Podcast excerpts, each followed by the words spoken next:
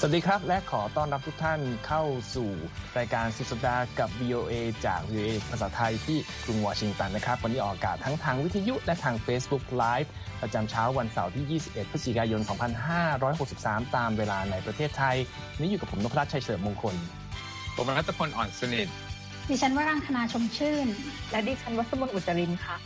ครับเช่นเคยนะครับวันนี้เรามีข่าวสารมาอัปเดตและข้อมูลสาระที่น่าสนใจมาฝากทุกท่านเป็นอาหารสมองในวันหยุดสุดสัปดาห์เช่นเคยนะครับทั้งเรื่องของความคืบหน้าการนับคะแนนเลือกตั้งประธานาธิบดีสหรัฐและสถานการณ์การเมืองในสหรัฐที่ยังไม่นิ่งอยู่การระบาดของโควิด สิบเก้า และมาตรการต่างๆที่ทางการหลายแห่งนำมาใช้รวมทั้งเกร็ดความรู้ด้านวิทยาศาสตร์หลายอย่างเช่นเรื่องของทำอย่างไรที่จะผ่านพ้นวิกฤตนี้ไปได้และมีรายงานวิทยาศาสตร์น่าสนใจเกี่ยวกับการจัดทำแผนที่ประชากรพึ่งโลกที่นักวิทยาศาสตร์ให้ความสนใจและเตือนว่ากำลังอยู่ในภาวะเสี่ยงที่จะสูญพันธุ์และปิดท้ายรายงานชายที่เซ็กซี่ที่สุดในโลกจากนิตยสาร People ที่จะนำมาฝากกันนะครับแต่ก่อนอื่นเราต้องมาเริ่มกันที่ประเด็นสำคัญในสหรัฐ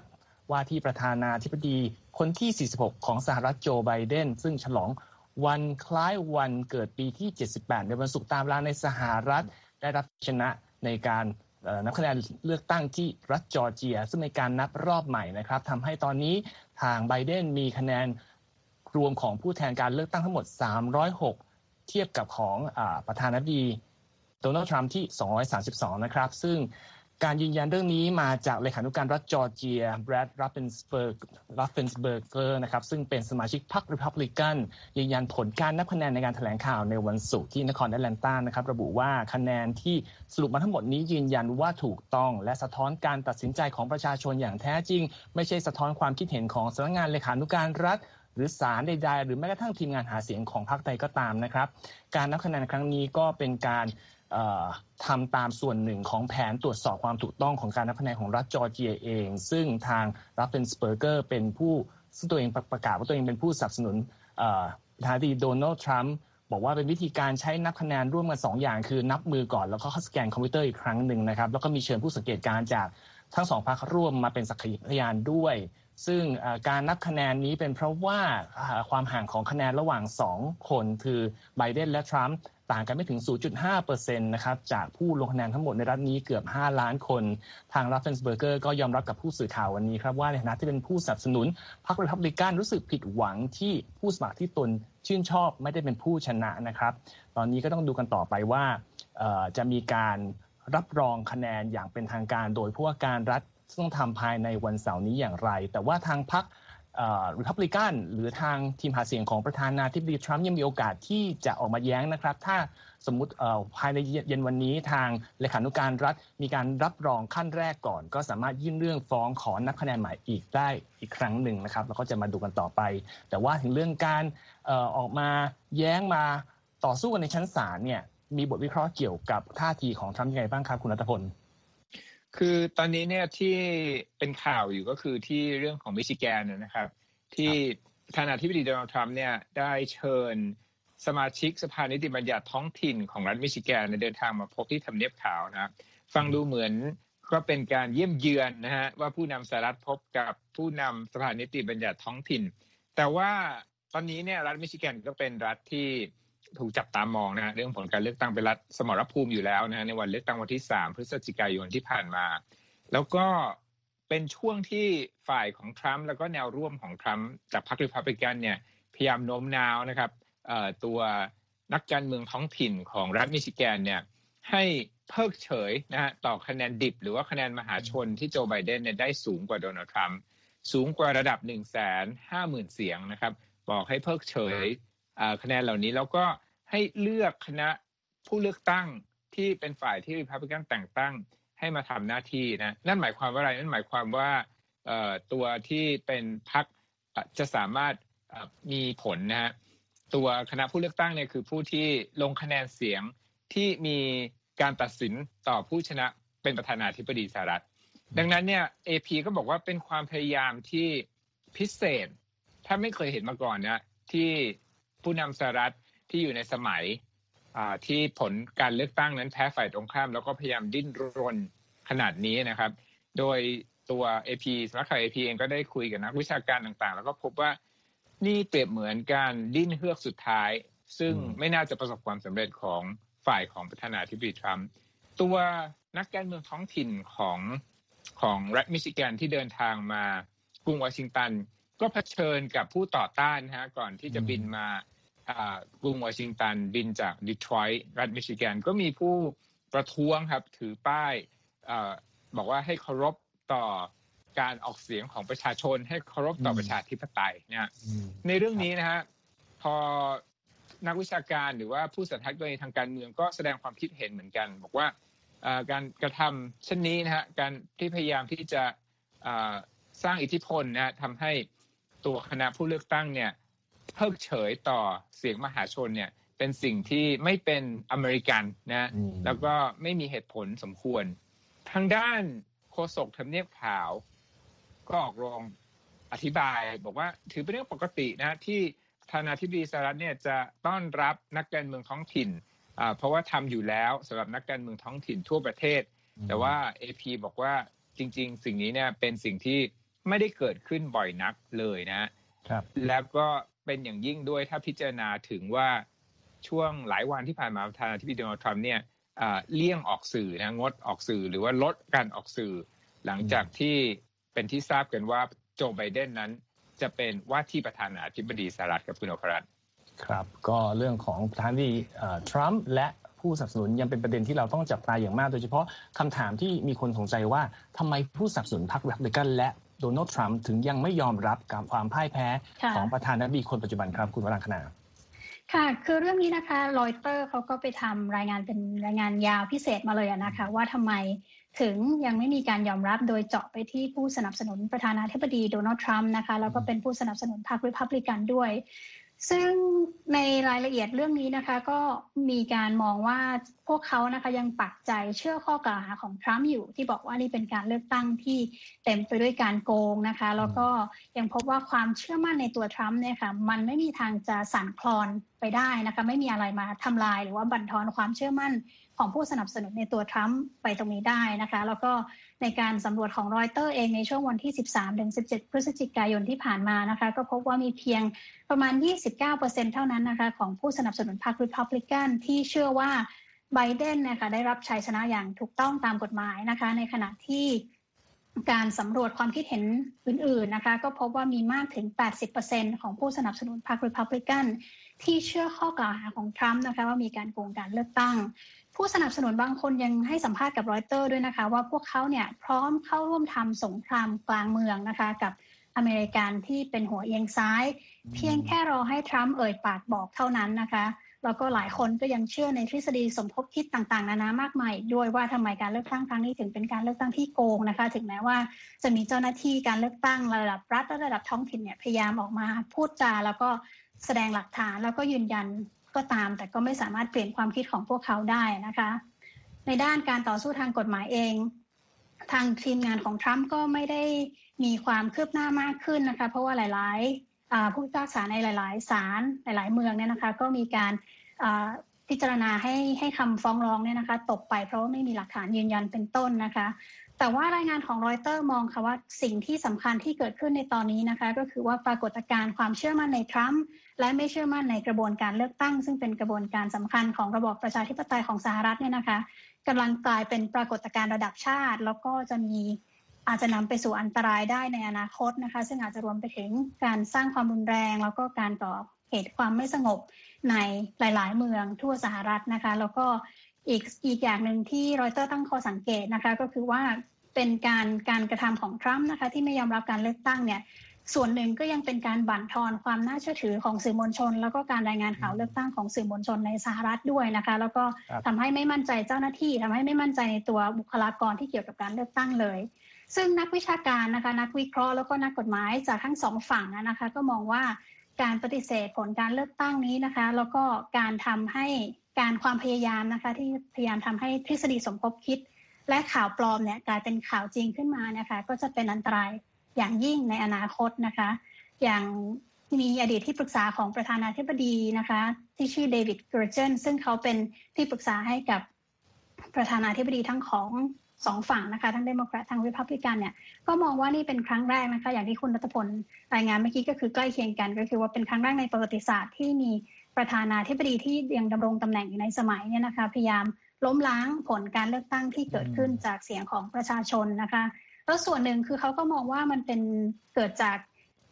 กสมาชิกของพรรครีพับลิกันเองด้วยก็คือมีส่วนหนึ่งอาจจะเป็นส่วนน้อยนะคะที่สนับสนุนข้อกล่าวหาเหล่านี้ของทรัมป์ในขณะที่ส่วนใหญ่สมาชิกพรรครีพับลิกันส่วนใหญ่เนี่ยค่ะก็เลือกที่จะไม่พูดคุยกับกับคนส่วนใหญ่นะคะแล้วก็เลือกที่จะไม่พูดอะไรออกมาก็เลยทำให้การยอมรับโจไบเดนว่าเป็นผู้ชนะแล้วก็การถ่ายโอนอำนาจให้โจไบเดนเนี่ยนะคะไม่เกิดขึ้นจนกระทั่งตอนนี้นะคะแล้วก็ทางเดวิดเกอร์เจนนักที่เป็นที่ปรึกษาของประธานาธิบดีนะคะก็มองว่านี่อาจจะไม่ใช่ครั้งสุดท้ายนะคะที่ที่จะมีการสร้างความไม่มั่นใจกับผลการเลือกตั้งเกิดขึ้นเพราะว่าสมาชิกพรรครีพับลิกันหลายคนเนี่ยค่ะได้เห็นแล้วว่าการโจมตีความน่าเชื่อถือของการเลือกตั้งเนี่ยน่าจะเป็นยุทธศาสตร์และน่าจะเป็นประเด็นหาเสียงที่นำไปสู่ชัยชนะในอนาคตได้นะคะเพราะว่าแหล่งข่าวคนหนึ่งในพรรครีพับลิกันเนี่ยก็บอกกับรอยเตอร์ว่าพรรคเองก็ได้เตรียมที่จะผลักดันให้มีการควบคุมการเลือกตั้งนะคะให้ให้หนาแน่นมากยิ่งขึ้นในอีกสี่ปีข้างหน้านะคะแล้วก็ในอีกสี่ปีข้างหน้านี้เราก็อาจจะได้เห็นชื่อของโดนัลด์ทรัมป์นะคะหรือคนที่โดนัลด์ทรัมป์เลือกมากับมือเนี่ยเป็นผู้ลงท้าชิงตำแหน่งประธานาธิบดีค่ะ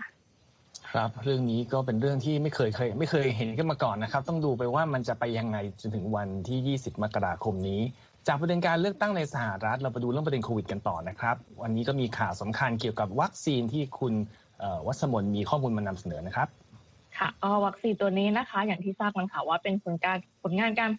รผลิตร่วมกันค่ะระหว่างบริษัทยาไฟเซอร์แล้วก็บริษัทเทคโนโลยีชีวภาพของเยอรมันนะคะ BioNTech ค่ะก็ร่วมกันพัฒนาวัคซีนต้านโคโรนาไวรัสค่ะซึ่งล่าสุดนี้นะคะวันศุกร์ตามเวลาท้องถิ่นค่ะทั้งสองบริษัทเนี่ยก็ได้ทำการยื่นเรื่องขออนุญาตใช้วัคซีนเป็นการฉุกเฉินค่ะต่อองค์การอาหารและยาของสหรัฐหรือว่าเป็นที่เป็นที่รู้จักกันว่าชื่อชื่อ เอฟ ดี เอ เป็นที่เรียบร้อยแล้วค่ะโดยทางทั้งสองบริษัทนะคะตั้งเป้าว่าจะเริ่มแจกจ่ายวัคซีนภายในไม่กี่ชั่วโมงหลังจากที่ได้รับไฟเขียวจากทาง เอฟ ดี เอ ค่ะซึ่งตัวตัววัคซีนตัวนี้เนี่ยทางไฟเซอร์แล้วก็ไบโอเอ็นเทคค่ะบอกว่าได้ผลคือมีประสิทธิภาพแล้วถึง เก้าสิบห้าเปอร์เซ็นต์ นะคะแล้วก็จนถึงขณะนี้ยังไม่พบยังไม่พบผลข้างเคียงร้ายแรงใดๆค่ะทั้งสองบริษัทคำระบุในเอกสารการแถลงข่าวว่ากำลังทำเรื่องขออนุญาตแจกจ่ายวัคซีนในประเทศอื่นๆด้วยเช่นกันค่ะเช่นออสเตรเลียแคนาดาหลายประเทศในยุโรปในญี่ปุ่นแล้วก็ในอังกฤษค่ะแล้วก็วางแผนยื่นเรื่องขออนุญาตจากองค์กรกำกับดูแลทั่วโลกโดยทันทีนะคะอดีตหัวหน้านักวิทยาศาสตร์ของ เอฟ ดี เอ ค่ะคุณเจสซี่กูดแมนค่ะอธิบายว่า เอฟ ดี เอ เนี่ยกำหนดมาตรฐานของผลิตภัณฑ์ที่จะอนุญาตให้ใช้เป็นการฉุกเฉินได้ว่าเพียงแค่อาจจะมีประสิทธิภาพเนี่ยก็จะสามารถรับอ่าการไฟเขียวจาก เอฟ ดี เอ ได้ค่ะแต่ว่าทั้งนี้ เอฟ ดี เอ ก็จะประเมินด้วยว่าอ่าผลิตภัณฑ์ตัวนี้เนี่ยจะต้องมีประโยชน์มากกว่าที่จะมีความเสี่ยงค่ะทั้งนี้ค่ะทางดรแอนโทนีเฟลชีผู้อำนวยการสถาบันโรคติดต่อและโรคภูมิแพ้ของสหรัฐหรือว่า ซี ดี ซี นะคะกล่าวระหว่างการแถลงข่าวที่ทำเนียบข่าวเมื่อวันพฤหัสค่ะว่าตนเข้าใจว่าประชาชนอาจมีความกังวลเพราะว่าวัคซีนตัวนี้เนี่ยพัฒนาขึ้นมาอย่างรวดเร็วมากแต่ว่าดรเฟลชีค่ะก็บอกว่าวัคซีนตัวนี้มีความปลอดภัยแล้วก็การพัฒนาวัคซีนที่รวดเร็วเนี่ยมันไม่ได้แลกมากับการความหย่อนยานทางด้านความปลอดภัยของวัคซีนนะคะแต่ว่าในทางกลับกันเนี่ยการที่วัคซีนสามารถพัฒนาได้อย่างรวดเร็วค่ะแสดงให้เห็นความก้าวหน้าทางวิทยาศาสตร์แล้วก็ความทุ่มเทของทีมวิจัยค่ะที่สามารถผลักดันวัคซีนตัวนี้ออกมาได้ภายในระยะเวลาอ่าใช้ใช้เวลาเป็นเดือนไม่ได้ใช้เวลาเป็นหลายปีตามตามกระบวนการปกติที่น่าจะเป็นค่ะแต่ทั้งนี้ค่ะดรเฟลชีบอกว่าถึงวัคซีนเนี่ยกำลังจะมาแล้วนะคะแต่ว่าประชาชนเองก็ต้องอ่ามีเรียกว่ามี precaution หรือว่าจะต้องดูแลป้องกันดูแลสุขภาพของตนเองตามปกติค่ะครับก็เรื่องของการดูแลตัวเองเป็นประเด็นสำคัญตราบที่วัคซีนยังไม่ออกมาถึงออกมาก็ต้องระวังกันต่อไปนะครับซึ่งตรงนี้ก็สอดคล้องกับคำเตือนของ ซี ดี ซี ที่เพิ่งออกมาว่าอยากจะให้ประชาชนชาวอเมริกันหลีกเลี่ยงการเดินทางในช่วงวันหยุดวันขอบคุณพระเจ้าซึ่งจะเกิดขึ้นในสัปดาห์หน้าเพราะว่าสถานการณ์การระบาดของโควิด สิบเก้า ในประเทศที่รุนแรงขึ้นไปทั่วนะฮะการที่ ซี ดี ซี ออกมาพูดเรื่องนี้ถูกมองว่าเป็นคำเตือนที่ค่อนข้างจะซีเรียสที่สุดจากรัฐบาลนะครับซึ่งไปจี้จุดในเรื่องของวัฒนธรรมการประเพณีการรวมตัวกันของคนในครอบครัวอเมริกันซึ่งปีหนึ่งก็จะมีไม่เกินสองครั้งคือวันขอบคุณพระเจ้ากับวันคริสต์มาสซึ่งทางเจ้าหน้าที่คนหนึ่งของ ซี ดี ซี ชื่อแพทย์หญิงเอรินซาวเบอร์ชาร์สบอกว่าเหตุผลที่ต้องเร่งออกมาขอร้องทุกคนอย่าเดินทางในช่วงนี้เป็นเพราะว่ามีการพบผู้ป่วยใหม่ในสหรัฐ กว่าหนึ่งล้านคนในช่วงสัปดาห์เดียวที่ผ่านมาทำให้จะต้องมีการเรียกร้องให้ทุกคนระวังเรื่องนี้เป็นพิเศษสำหรับผู้ที่จัดงานที่บ้านแล้วมีคนมาจากต่างเมืองว่าจะเป็นลูกหลานที่เรียนต่างเมืองหรือว่าใครก็ตามที่มาร่วมเขาบอกว่าถ้าจะจัดก็ขอให้จัดนอกสถานที่และให้อยู่ห่างกันหกฟุตหรือสองเมตรสวมหน้ากากด้วยและให้คนเสิร์ฟอาหารเป็นคนคนเดียวอันนี้หลักปฏิบัติถ้าต้องจัดงานแล้วมีคนอื่นมาจากที่อื่นนะครับก็สถานการณ์การจัดงานเอ่อ Thanksgiving วันขอบคุณพระเจ้าในปีนี้ของสหรัฐคงจะไม่เคยเกิดขึ้นมาก่อนแล้วคงต้องดูกันว่าจะเป็นจุดให้เกิดการระบาดหรือไม่อย่างไรนะครับอันนี้ก็เป็นเรื่องของโควิด สิบเก้า นำมาฝากกันท่านผู้ฟังและท่านผู้ชมติดตามรายการคุยข่าวสุดากับ วี โอ เอ อยู่นะครับจากเรื่องหนักๆเราจะไปดูเรื่องของวิทยาศาสตร์ความรู้ต่างๆซึ่งอาจจะเกี่ยวข้องกับบางกรณีเราพูดไปแล้วบ้างเรื่องแรกที่ขอนำเสนอคือเรื่องคำถามที่ว่าในช่วงที่เรารักษาระยะห่างทางสังคมกันมานานเนี่ยจะทำให้ภูมิคุ้มกันของคนเราเนี่ยอ่อนแอลงหรือเปล่าซึ่งสำนักข่าว เอ พี ไปสัมภาษณ์ผู้เชี่ยวชาญและให้คำตอบว่าไม่นะครับเพราะว่าเขาบอกว่าในชีวิตคนเราเนี่ยแม้ว่าเราต้องอยู่คนอื่นห่างจากคนอื่นหกฟุตหรือสองเมตรหรือว่าใช้เวลาส่วนใหญ่อยู่ในบ้านแต่ร่างกายของคนเรายังมีปฏิกิริยาตอบสนองต่อแบคทีเรียเชื้อโรคต่างๆที่ลอยบนอากาศหรือผิวสัมผัสต่างๆตลอดเวลามีนักวิจัยด้านระบบภูมิคุ้มกันคนหนึ่งชื่ออากิโกะอิวาซากิจากมหาวิทยาลัยเยลของสหรัฐนะครับบอกว่าคนเราเนี่ยต้องเจอกับเรื่องของจุลินทรีย์มากมายอยู่แล้วประจำทุกวันดังนั้นระบบภูมิคุ้มกันก็จะไม่หยุดทำงานแล้วก็สิ่งที่น่าจะเอามาช่วยในการทำให้คนวางใจว่าภูมิคุ้มกันเราไม่เสียก็บอกว่าก็ควรจะทำในเรื่องที่เราคงได้ยินแล้วนะฮะมันฝึกฝนนิสัยจัดการความเครียดให้ได้รับประทานอาหารที่มีสุขภาพที่ดีต่อสุขภาพออกกำลังกายสม่ำเสมอพักผ่อนนอนหลับให้เพียงพอเพราะเขาบอกว่ายังไงเนี่ยไอ้เรื่องภูมิคุ้มกันที่สะสมมาตลอดชีวิตมันไม่หายไปในวันสองวันหรือช่วงไม่กี่เดือนนี่หรอกรวมทั้งเรื่องของวัคซีนที่เราได้กันมาตั้งแต่สมัยเด็กๆมันก็ยังอยู่กับเราแต่ถ้าเกิดจะเพิ่มนิดหน่อยสำหรับผู้ที่ห่วงเรื่องไข้หวัดก็บอกฤดูหนาวมาถึงแล้วใครมีโอกาสไปรับวัคซีนป้องกันไข้หวัดตามฤดูกาลก็ควรจะไปรับเพื่อทำตัวเองมั่นใจมากขึ้นนะครับอันนี้ก็มาฝากกันทีนี้ในเรื่องของผลกระทบทางด้านเกี่ยวกับการอยู่บ้านนานๆมีคนเล่นเกมมากขึ้นเขาบอกว่ามันช่วยให้นักวิจัยสามารถสอดส่องพฤติกรรมอะไรได้หรอครับคุณวสมนตอนนี้ช่วงปีนี้นะคะยอดขายของวิดีโอเกมหลายเจ้าค่ะก็มียอดขายพุ่งสูงขึ้นมากพอมียอดขายพอมีความนิยมในการเล่นวิดีโอเกมเพิ่มมากขึ้นเนี่ยนักวิจัยก็อยากจะทำการวิจัยค่ะว่าเรื่องของความสัมพันธ์ระหว่างการเล่นวิดีโอเกมแล้วก็ผลกระทบที่มีต่อสุขภาพจิตเนี่ยเป็นยังไงค่ะล่าสุดนี้ค่ะทีมวิจัยจากมหาวิทยาลัย Oxford ค่ะก็ได้รับความร่วมมือจากผู้ผลิตวิดีโอเกมนะคะในการวิจัยที่เกี่ยวกับการเล่นวิดีโอเกมต่อสุขภาพจิตค่ะซึ่งทางสถาบัน Oxford Internet Internet Institute หรือว่า โอ ไอ ไอ ค่ะได้เผยแพร่งานวิจัยดังกล่าวในสัปดาห์นี้โดยการวิจัยเนี้ยนะคะก็คือมีการส่งแบบสอบถามไปยังผู้เล่นเกมสองเกมค่ะเกมแรกก็คือ Plants vs Zombies Battle for Neighborville นะคะมีห้าร้อยสิบแล้วก็อีกเกมนึงค่ะก็คือเกม Animal Crossing New Horizons ค่ะมี สองพันเจ็ดร้อยห้าสิบหก คนโดยผู้ผลิตของทั้งสองเกมเนี้ยนะคะก็คือบริษัท Electronic Arts ค่ะแล้วก็บริษัท Nintendo of America เนี่ยก็คือให้ความร่วมมือในการให้ข้อมูลของแก่ทีมผู้วิจัยนะคะในเรื่องของจำนวนเวลาที่ผู้เล่นเนี่ยใช้ในการเล่นเกมค่ะงานวิจัยระบุว่าเวลาที่ผู้เล่นใช้เล่นเกมนะคะเป็นปัจจัยย่อยแต่ก็มีความสำคัญของการบ่งชี้ว่าการเล่นเกมเนี่ยมีผลต่อสุขภาพจิตของผู้เล่นแค่ไหนค่ะแต่ว่าทั้งนี้เนี่ยก็อาจจะมีปัจจัยที่สำคัญกว่านะคะก็คือสนุกสนานความเอนจอยที่ผู้เล่นได้รับในขณะเล่นเกมเนี่ยอันนี้ก็คือจะเป็นปัจจัยที่สำคัญที่จะบอกว่าการเล่นเกมเนี่ยมีผลต่อสุขภาพจิตอย่างไรงานวิจัยเนี่ยค่ะยังตั้งข้อสังเกตด้วยค่ะว่าก่อนหน้านี้เนี่ยบริษัทอาจจะไม่ค่อยให้ความร่วมมือกับนักวิทยาศาสตร์อิสระเท่าไหร่ค่ะแล้วก็ความร่วมมือดังกล่าวเนี่ยนะคะก็จะมีความเป็นมากขึ้นค่ะต่อการวิจัยต่อองค์การต่อวงการอุตสาหกรรมเกมเนี่ยที่มีความเติบโตมากขึ้นค่ะซึ่งทางคุณแอนดรูชิบิสกี้นะคะผู้อำนวยการด้านการวิจัยของทาง โอ ไอ ไอ ค่ะระบุว่านักวิชาการต้องการความร่วมมือมากขึ้นเพื่อที่จะดูว่าเกมส่งผลต่อกลุ่มตัวอย่างผู้เล่นที่มีจำนวนมากขึ้นและมีความหลากหลายขึ้นได้อย่างไรนะคะแล้วก็ต้องการข้อมูลมากขึ้นผลกระทบของเกมต่อสุขภาพจิตทั้งด้านบวกแล้วก็ด้านลบค่ะก็ถือว่าเป็นโอกาสที่ทำให้คนสามารถเรียนรู้นิสัยแล้วก็สภาพจิตใจกันมากขึ้นเพราะอยู่บ้านกันทั้งวันนะครับพูดถึงการวิจัยมันมีเรื่องของนักวิทยาศาสตร์ที่พยายามจะทำเขาเรียกว่าอะไรฮะแผนที่ประชากรพึ่งโลกเหรอครับคุณรัฐพลเพื่อเพื่อศึกษาใช่ครับอาจจะออกจากบ้านแล้วก็ไปดูทุ่งหญ้าแมกไม้นะดูแมลง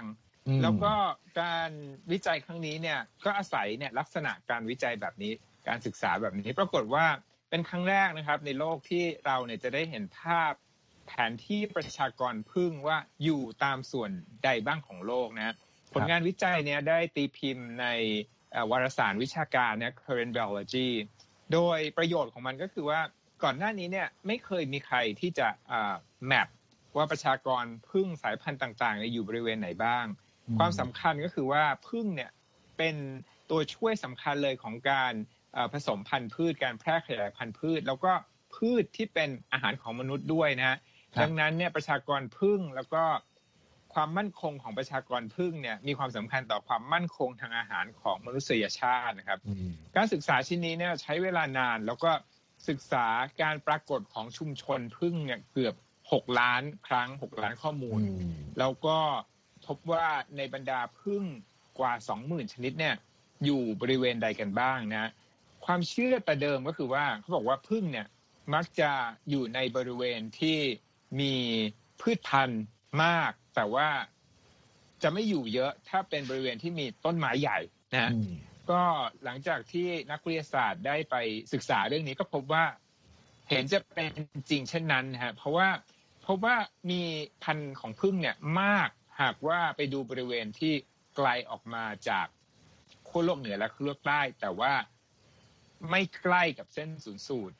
ส่วนประชากรผึ้งหรือว่าจำนวนพันธุ์ที่มีน้อยเนี่ยจะอยู่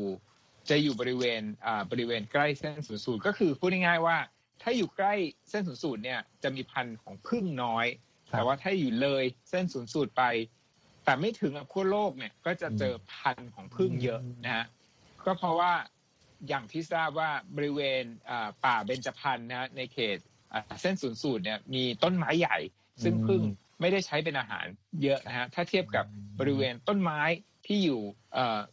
สูงขึ้นไปหรือใต้ขึ้นไปบริเวณที่อุณหภูมินั้นเย็นกว่านั้นผึ้งจะชอบนะครับนั่นก็เป็นเรื่องราวที่เกี่ยวข้องกับแผนที่ผึ้งประชากรผึ้งเป็นครั้งแรกของโลกครับคุณอภรัตน์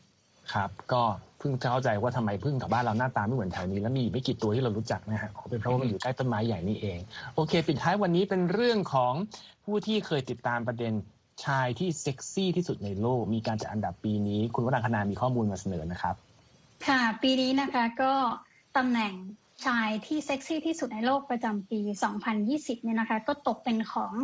Michael B Jordan นะคะนักแสดงอเมริกัน คิว ซี นะคะผู้โด่งดังจากภาพยนตร์เรื่อง The Black Panther นั่นเองซึ่งนี่เป็นการจัดอันดับของนิตยสาร People Magazine ของสหรัฐนะคะคุณนพรัตน์แล้วก็หลังจากที่ Michael B Jordan ได้รับตำแหน่งนี้ไปเมื่อสัปดาห์นี้นะคะเขาก็ได้ออกมา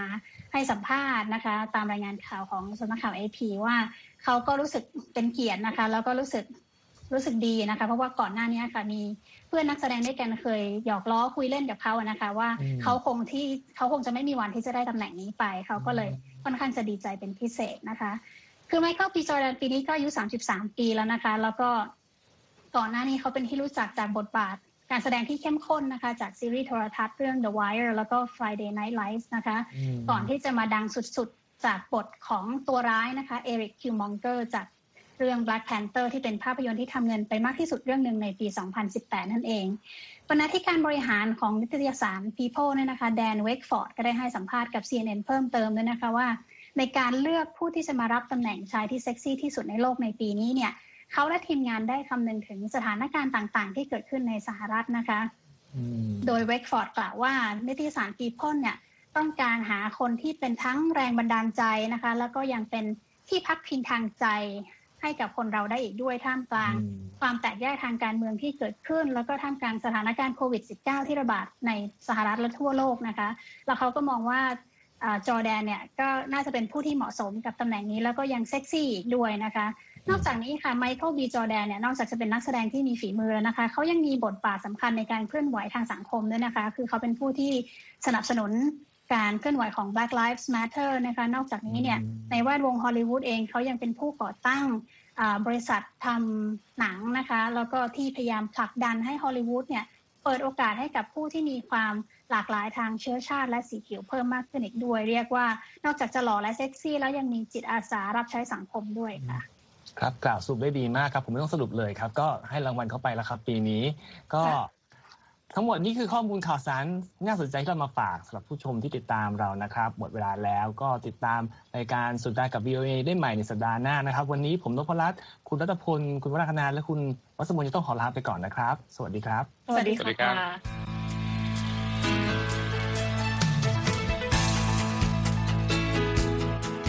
ครับและที่จบไปก็คือรายการจาก Voice of America ภาคภาษาไทยหากคุณผู้ฟังต้องการฟังรายการในวันนี้อีกครั้งสามารถเข้าไปได้ที่เว็บไซต์ วี โอ เอ ไทย ดอท คอม และคลิกที่โปรแกรมของเราครับ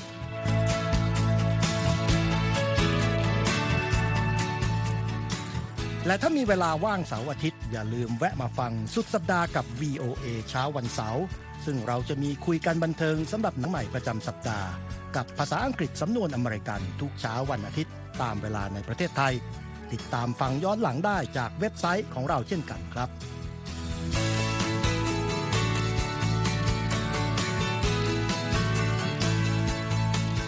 และสำหรับคุณผู้ฟังที่ชอบเรียนรู้ภาษาอังกฤษตอนนี้เรามีคอลัมน์พิเศษ Let's Learn English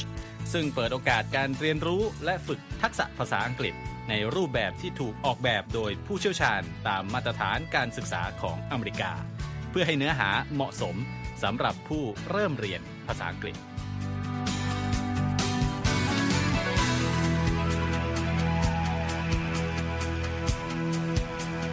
ครับเรายังมีวิดีโอที่จัดทำขึ้นเป็นพิเศษสะท้อนเรื่องราวหลากหลายตั้งแต่ชีวิตคนไทยในสหรัฐไปจนถึงเหตุการณ์สำคัญต่างๆที่เกิดขึ้นในอเมริกามาเสนอเป็นประจำซึ่งติดตามได้ทั้งทางเว็บไซต์ วี โอ เอ ไทย ดอท คอม Facebook และ YouTube วี โอ เอ Thai ครับ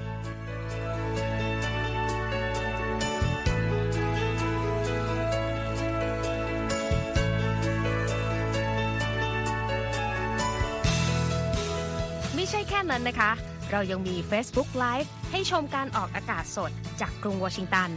และยังมี Instagram สะท้อนมุมมองสังคมและวัฒนธรรมอเมริกันบอกเล่าเรื่องราวที่น่าสนใจผ่านภาพถ่ายจากทั่วทุกมุมโลกให้แฟนรายการได้ฟอลโล่กันด้วยค่ะ